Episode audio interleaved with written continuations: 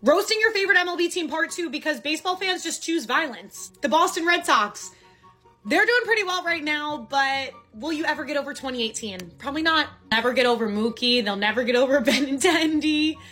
The San Francisco Giants. Talk about the definition of all talk and not able to finalize a deal. Rodon, Correa, Judge, and they're not going to get Ohtani.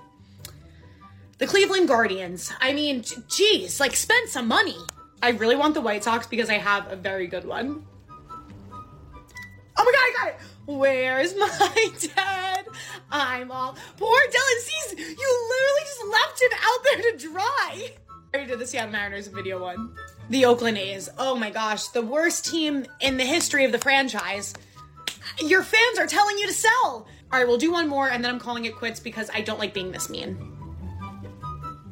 How does it feel to be owned by the New York Yankees? Okay, I'm done. Short Cast Club